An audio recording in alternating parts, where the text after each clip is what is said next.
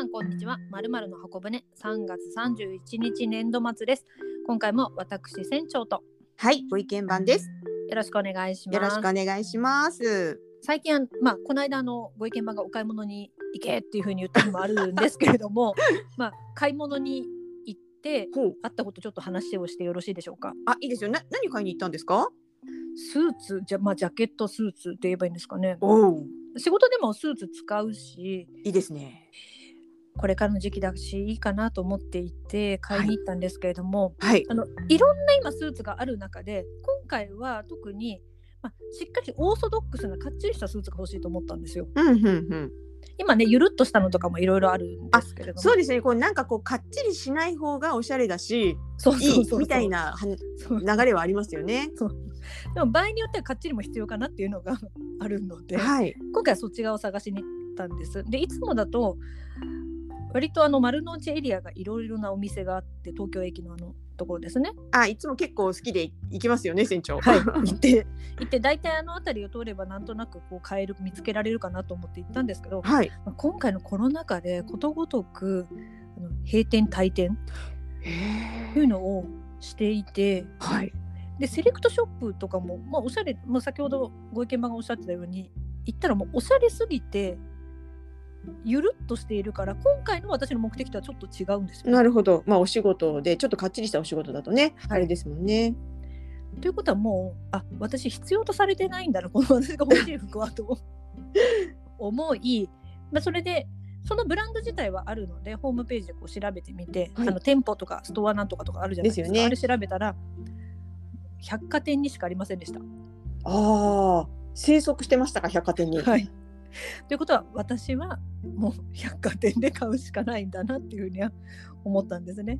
まあ、ある逆に言えば百貨店があってよかったっていうふうには今回よくねご意見番が百貨店はもうちょっと社用だよねなんて言いながらも私にとっては百貨店っていうのが欠かせないんだなっていうのが今日分かりました。なんかこうね最後の受け皿になったのかどうかは分かりませんけれどもよく考えてみると、まあ、はい百貨店って、はい。あのー普通の SC と違ってなんかお店が撤退しても、はい。なんかそこ開けとかないですよね絶対に。こうなんか必ず何かの商品で埋めたりとかあとはああのテナントんさんとかももう必死でつなぎ止めます。あー。そういえばそのね SC だとこう壁がこうできちゃってとかね。そうそうあーなんか一枚こう書いてあって。うわーっていうのが分かりますけど百貨店であんまそういうの見ないですね。やっぱりなんていうのかなこうトラディショナルな契約みたいのが結構あって。はい、まあ、縛り付けていると言ったらちょっと聞こえは悪いんですけれども 悪いですね。そう簡単に縁は切らせないわよみたいな、あーまあも持ちつ持たれつみたいなのもあるね。あるのかもしれませんね。で改めてまあ百貨店ってありがたいというか思った時にいろいろ考えると私あの何かこう贈り物をする時とかっていうのの相談とか掛け紙とかだったら、まあ百貨店に行けば何とかこう説明してあのこういうのがかこういうので差し上げるんですよっていうと向こうがじゃあこういう風なあのにしましょうかとか教えてくれたりもするから、はい。そういう安心感とかはい。あとね何といってもね物産展が私好きなんですよ。好き好き。あれも百貨店独特の文化ですよね。そうですよね。というのがあったり、まあ、デパ地下もよく行きますしあとなんだかんだ行ってみるとこう百貨店オリジナルのはいあのものって結構お手頃だったりするんですよね。わかりますわかります。あの素材がよくって例えばストールとかもそうですしあとまあ紳士物とかもそうですけれども案外はセレクトショップとかに行くよりも同じようないい素材であらこんなにお手頃っていうのが、まあ、オリジナル商品が多いですけどね。はい。っていうのなので割と百貨店ってあのまだまだちゃんとよく見れば いいんじゃないかなっていうふうに思いました。そうなんですよ。あの割と高いものしかないっていうイメージはあるかもしれないんですけども、はい、こうベーシックなものはい、を買いに行くにははい、あのそんなに高くはないですし、はい、確実にあるっていう安心感はそうであるかもすね。しれませんね。例えばサイズの幅とかもねそうそうそう。ある方ですよね。うちの亡くなった父とかすっごいちっちゃい人だったんですけども超ええ SS ぐらいのおじいちゃんだったんですけど、うんうん。百貨店に行かないとワイシャツとか靴下とかなんかそういうもの肌着とかがうんうん。なかったりとかしたので、まあ、そういうものに関してはもう確実な安心感はあるんですけれどもはい。なんかこう百貨店にちょっと今回足踏み入れちゃってます？そうですね。百貨店が改めて気になったかな改めてっていうふうに思いますけれども。そうですね、まあ、百貨店出身のねご意見番と話をするからちょっと百貨店のことっていうのはいろいろは聞いているものの。えあ。ご意見番からすると例えば、はい。うんとこの百貨店はいいよねとかこの百貨店好きみたいなのってあります？ありますよ。ありありますよっていうかね好きっていうよりもなんか行っちゃうところ。ほでこうまあ船長もそうですけれども理論理屈としてあここの百貨店はこういう特徴があってこういうコンセプトでみたいなのがちょっと頭に入ってるじゃないですか。もううそれを超越したなんかこう、本能で行きたい百貨店っていうのはあります。えあじゃあちょっと今回ね、はい。あの船長とご意見番の、はい。あのちょっと気に入っているちょっはい。と思わず行ってしまうはい。百貨店対決いきま対せん、決ですか？はい。勝ち負けじゃないんですけど、じゃあ紹介ですねはいはい、じゃあ、あの船長からどうでしょう？あの百貨店といえば、どこ行きますか？そうですね。きっとご意見番も頭の中にあるあの新宿伊勢丹っていうのもあるんですけれども、はい。あれはね回数としてはすごい少ないんですよねあ。、そうなんですね。それよりもよく行くとかお気に入りコースを申し上げてよろしいでしょうか？コースなんだ。はい、どうぞ。題して、えー銀座線ルート。日本橋三越はい。日本橋高島屋はい。銀座松屋はい。銀座三越このルートです。これジャパニーズトラディショナル。もうデパートメントストアルートですよ。これ。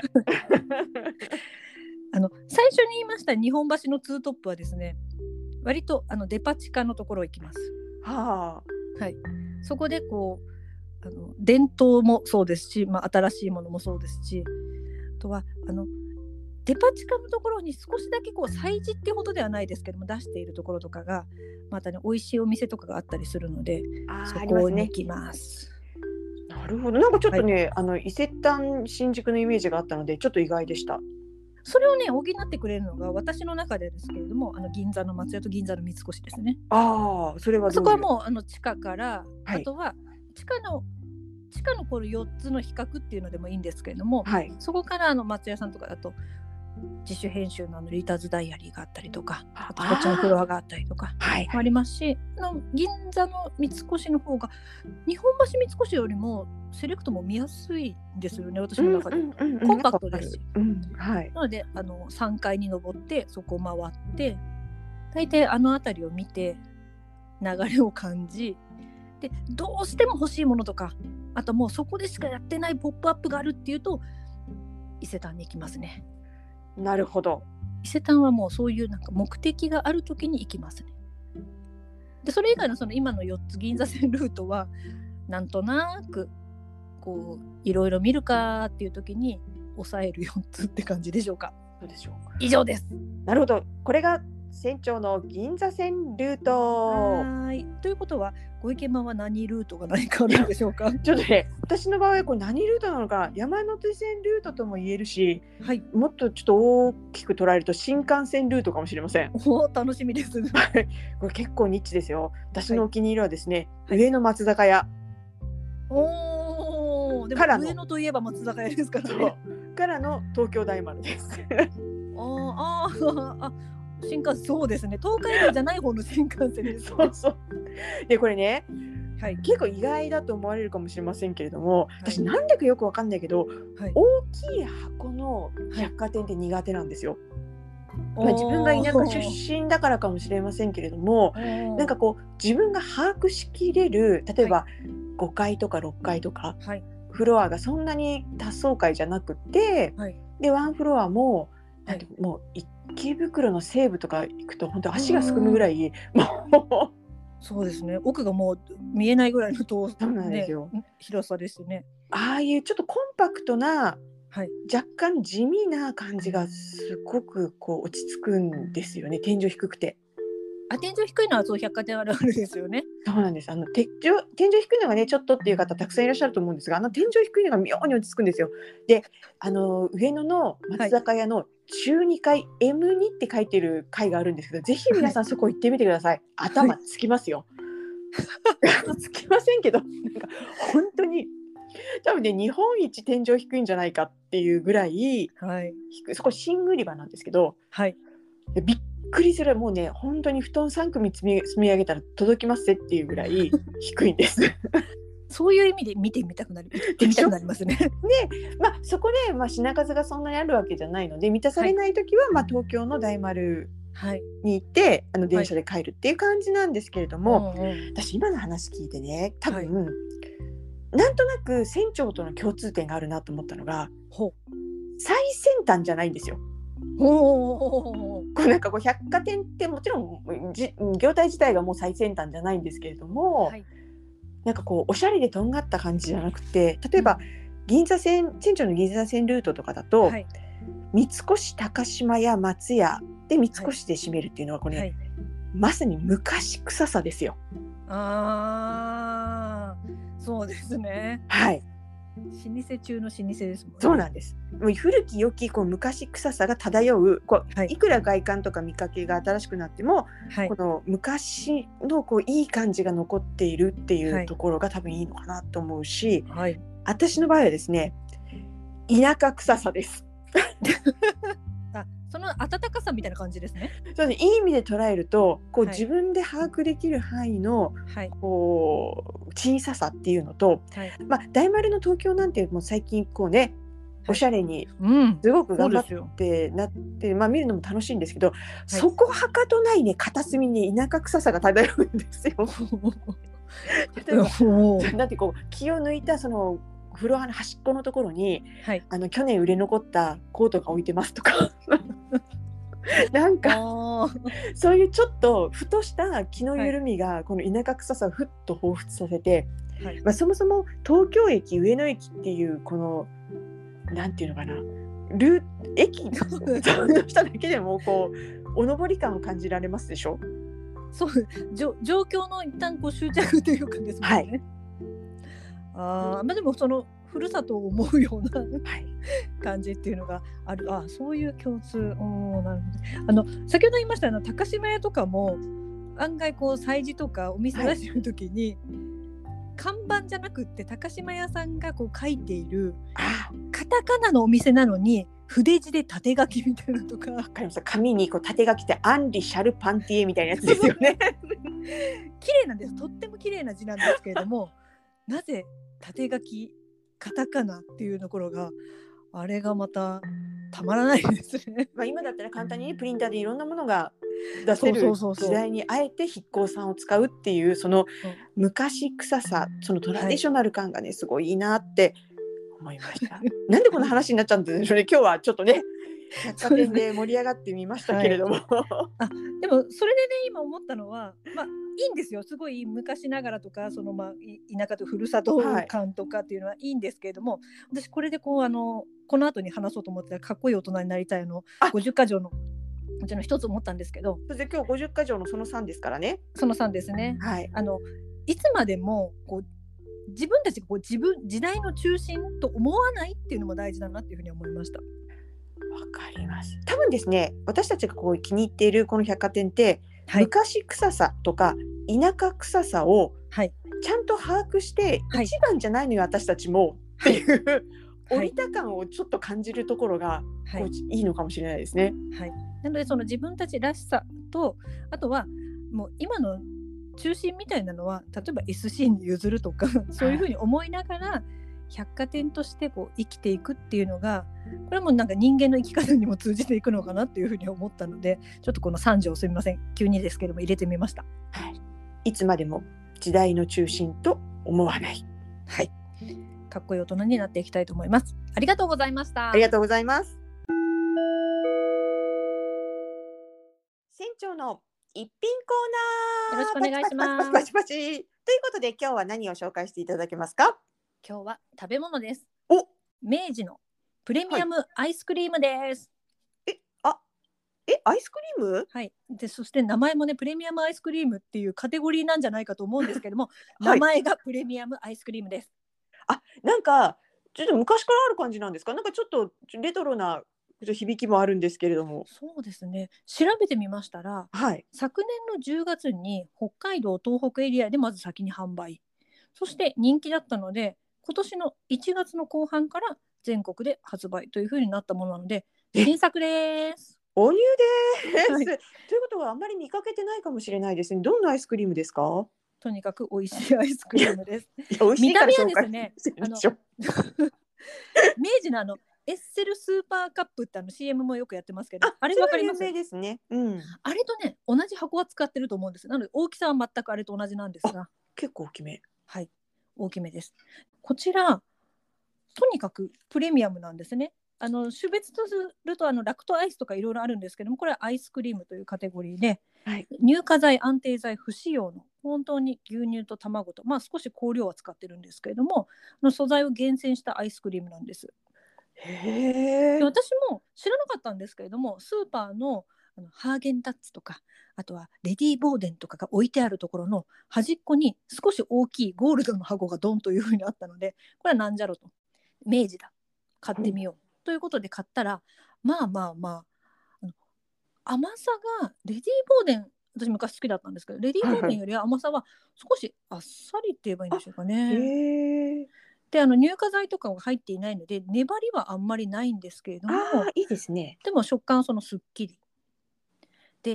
で、エッセルスーパーカップと同じぐらいの大きさで、でお値段が298円なんです。あまあスーパーで売ってるから実際にいろいろ値段が違うかもしれないです。けど、うんうんうん。まあまあそこそこプレミアムですね。そうでもこれ家で食べればもう大人だからこんな1個ペロリと食べないですよね。食べれないですちょっとね。とすると、まあ、スプーンですくってお皿に出して2回とか 3回とかっていうふうに分けて食べればこんなプレミアムなアイスを何回も300円で食べられるっていうのは最高ですよ。ちょっとこれ手出しやすいですね皆さんちょっと買ってみませんかね、はい近所にも売ってそうですねはい売ってるかと思います。おうち時間にねあのちょっとだけこう口すっきりさせたいなとかコーヒーと一緒に食べたいなという時にはうん最高です。明治プレミアムアイスクリームです。はい買ってみますありがとうございましたお待たせいたしました。ご意見番のコーナーです。今回のテーマは何でしょうか？今回は月末ということもありますので、恒例のきっぽいいきたいと思います。お願いします。えっと4月はですね、はいえっと4月の5日から、はいちょっとゴールデンウィークに入って5月の4日までおということで春爛漫ですね。でこちらのきっぽいなんですがなんと、こ今月のきっぽいといった割にはですね、はいきっぽいなし はい、終了。終了です。嘘です。あの大大吉っぽいっていうのはもちろんないんですけれども、はいあの静かな吉っぽいはあります。静かな木っぽいっていうかあのあのそこそこいいですねって目的を絞った吉っぽいがあります。はいまいしずですね、はいちょっと二つに分かれるんですが、はい。こうおとなしくえっ、とゆっくりとこう、はい安定した感じで過ごしたい方用と、あと積極的に動きたい方用とで吉っぽいが分かれます。はい。ですので、まあ、ちょっとおとなしくこう、ね、落ち着いた感じで過ごそうかなっていう方の木っぽいは南西です。南西。はいはですね、まあ、家庭運安定はい母なる大地田畑蓄財コツコツ平和穏やかっていうような意味があるんですね。はい。